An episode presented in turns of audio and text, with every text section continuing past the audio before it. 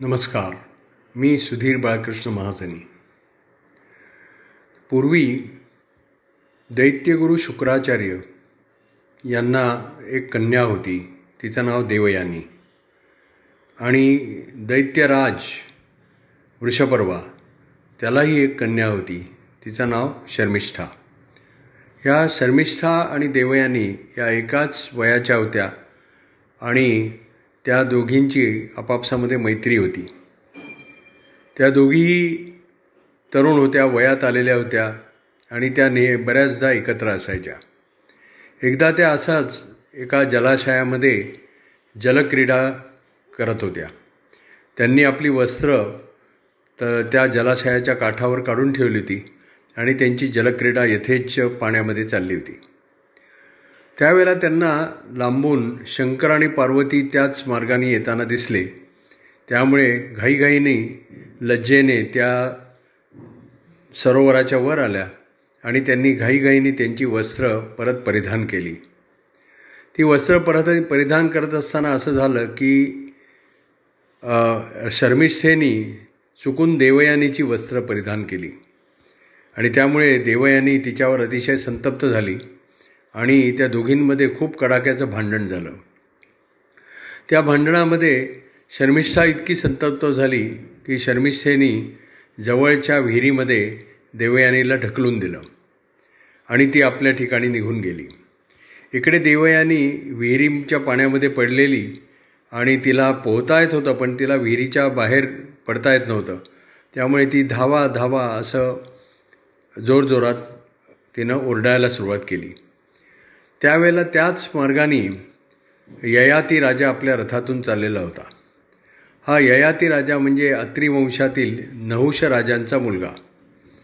आणि हा अतिशय पराक्रमी होता आणि तो सबंध पृथ्वीचा सम्राट होता. म्हणजे कुठल्या तरी एका राज्याचा किंवा असा नाही सप्तद्वीपा वसुंधरा आपण म्हणतो त्या सबंध पृथ्वीचा तो अधिपती होता सम्राट होता.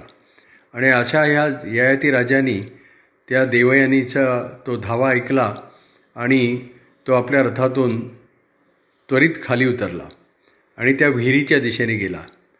आणि त्यांनी अलगद देवयानीला विहिरीतून वर काढलं आणि विहिरीच्या काठावर आल्यानंतर दोघंही एकमेकाच्याकडे पाहतच राहिले कारण ययाती हा अतिशय राजबिंडा सुंदर होता आणि देवयानी ही तर सौंदर्याची खाण होती. मूर्तिमंत सौंदर्य होती.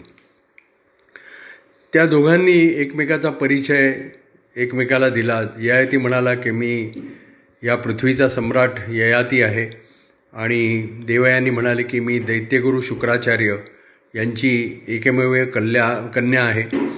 तर अशा प्रकारे दोघांचा एकमेकांची ओळख झाली आणि देवयानी ययातीला म्हणाली की तुम्ही माझा हात धरलाच आहे मला विहिरीतून वर काढताना तेव्हा आता तुम्ही माझं पाणी ग्रहण करा म्हणजे माझ्याशी विवाह करा.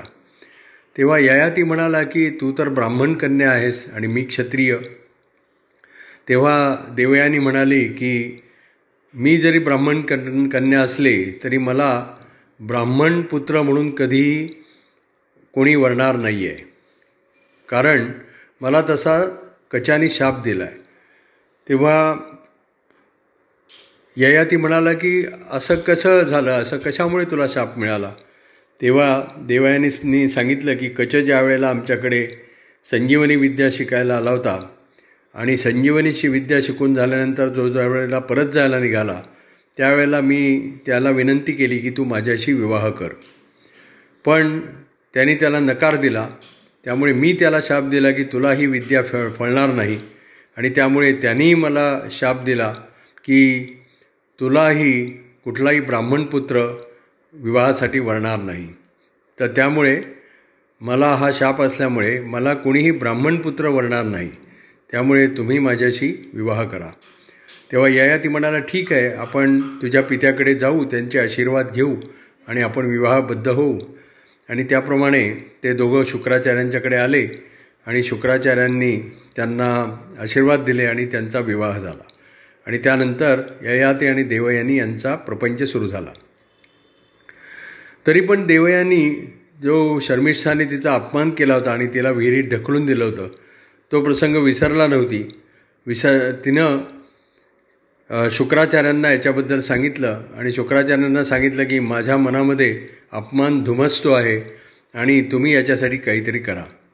तेव्हा शुक्राचार्य म्हणाले तू काळजी करू नकोस. मी शर्मिष्ठाचं काय करायचं ते बघतो. आणि त्यांनी वृषपर्व्याला आपल्याकडे बोलवून घेतलं आणि त्याला हा सगळा प्रसंग सांगितला. तेव्हा वृषपर्वा म्हणाला की ठीक आहे. देवयानीला आपण विचारू की तिचा राग कसा शांत होईल. म्हणून ज्यावेळेला देवयानीला पूर्व वृषपर्वानी विचारलं की तुझा राग जो शर्मिष्ठावर आहे तो कसा शांत होईल? कारण तुझा जर राग शांत झाला नाही तर शुक्राचार्य आमच्या राक्षस कुलाशी संबंध तोडतील आणि त्यामुळे आमच्या राक्षस कुलाचा नाश होईल पुढे. त्यामुळे तू सांग की कसं करायचं? तुझा राग कसा शांत होईल? तेव्हा देवयानींनी सांगितलं की जर शर्मिष्ठा माझी दासी म्हणून राहिली तर माझा राग शांत होईल. तेव्हा शर्मिष्ठा पण तयार झाली कारण तिला तिच्या वडिलांच्या कुळाचा राक्षस कुळाचा विचार होता. आणि त्याच्या कल्याणाकडे बघून तिनं या गोष्टीला संमती दिली आणि ती स देवयानीची दासी म्हणून तिच्याकडे आली.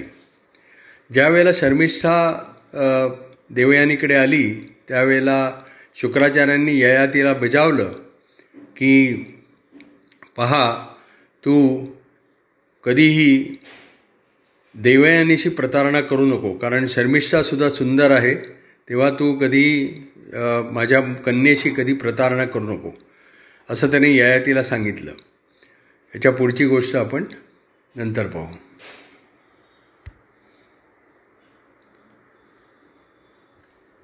तर अशा प्रकारे देवयानीची दासी म्हणून शर्मिष्ठा तिच्याकडे राहायला आली आणि एकीकडे देवयानी आणि ययाती यांचा प्रपंच सुरू झाला आणि कालांतराने देवया देवयानीपासून ययातीला यदू आणि तुर्वसू असे दोन पुत्र झाले. तर त्यावेळेला त्यानंतर शर्मिष्ठा हिला पण ययातीचं खूप आकर्षण होतं आणि ययातीला पण शर्मिष्ठाचा विनयशील श स्वभाव आणि तिचं सौंदर्य या दोन्हीचं आकर्षण होतं. किंबहुना देवयानीपेक्षा शर्मिष्ठेकडे ययातीचा जास्त ओढा होता. त्यामुळे जेव्हा शर्मिष्ठेनी ययातीला सांगितलं की मला तुमच्यापासून पुत्र हवा. त्यावेळेला ययाती त्या गोष्टीला तयार झाला आणि तो शर्मिष्ठेबरोबर सुद्धा रममाण होऊ लागला. आणि त्याला शर्मिष्ठेपासून तीन पुत्र झाले द्रुह्यू अनु आणि पुरू. तर ज्या वेळेला शुक्राचार्यांना ही गोष्ट कळली की ययातीने अशी एक प्रकारे देवयानीशी प्रतारणा केली आहे आणि तो शर्मिष्ठेबरोबरही असतो हे कळल्यानंतर त्यांना अतिशय संताप आला आणि त्यांनी ययातीला शाप दिला की तू वृद्ध होशील. आणि त्याप्रमाणे तरणाबाण ययाती एक जख्ख माता राहून बसला.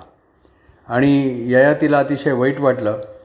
पण तो शुक्राचार्यांना म्हणाला त्यांना त्यांनी नमस्कार केला त्यांची क्षमा मागितली आणि म्हणाला की तुमच्या या शापामुळे मी शर्मिष्ठेशी काही करू शकणार नाही पण तुमची कन्या देवयानी हिच्यावरही माझ्याकडनं अन्याय होईल तेव्हा तुम्ही मला काहीतरी उशाप द्या. तेव्हा शुक्राचार्य म्हणाले की ठीक आहे तुझे जे हे पाच पुत्र आहेत त्यांच्यापैकी कोणीही जरी तुझं वृद्धत्व घेतलं त्याला तयार कोणी असलं आणि तू समजा वृद्धत्व त्यांच्यापैकी एकाला देऊ शकलास तर तुला त्यांचं तारुण्य भो भोगता येईल आणि जितकी वर्ष पाहिजे तितकी वर्ष तू ते तारुण्य भोगू शकशील. तेव्हा त्याप्रमाणे ययातीने सर्वात प्रथम आपला श्रेष्ठ मुलगा सगळ्यात सगळ्यात ज्येष्ठ मुलगा देवयानीचा देवयानीपासून झालेला यदू त्याला विचारलं तू माझं वार्धक्य घेशील? तेव्हा यदू म्हणाला असं अकाली वार्धक्य मी कसं घेऊ? मला तर अजून माझं सर्व आयुष्य जायचं आहे त्याप्रमाणे ययातीने मग तुर्वसूला विचारलं त्यानंतर शर्मिष्ठेचा सगळ्यात ज्येष्ठ पुत्र द्रुह्यूला विचारलं. त्यानंतर तिचा पुत्र अनुया अनु याला विचारलं. आणि कोणीही या गोष्टीला तयार झालं नाही. कोणीही त्याचं वृद्धत्व घ्यायला तयार झालं नाही. त्यामुळे शेवटी त्यांनी पुरूला ज्यावेळेला विचारलं की तू माझं वृद्धत्व घेशील का?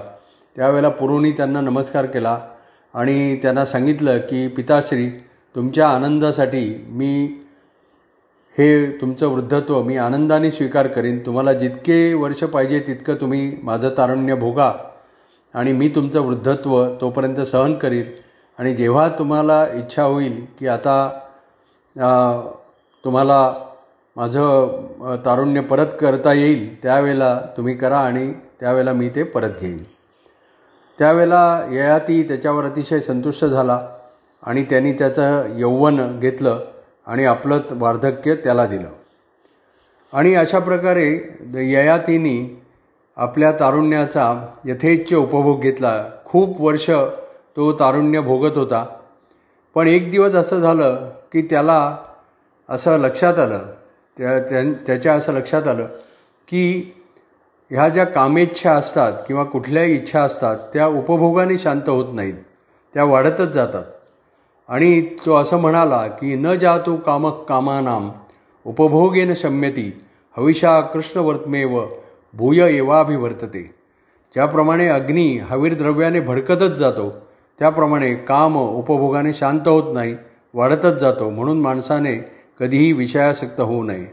आणि त्याप्रमाणे ज्यावेळेला ययातीच्या लक्षात आलं की आपली ही काम कामेच्छा अशा प्रकारे भोगून पूर्ण होणार नाही त्यावेळेला त्यांनी पुरूला पाचारण केलं आणि त्याला सांगितलं की हे तुझं तारुण्य परत घे आणि मला माझं वृद्धत्व परत दे.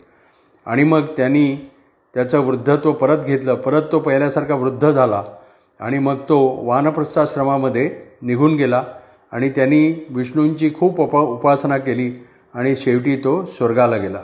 अशी ही ययाती देवयानीची कथा आहे. नमस्कार धन्यवाद.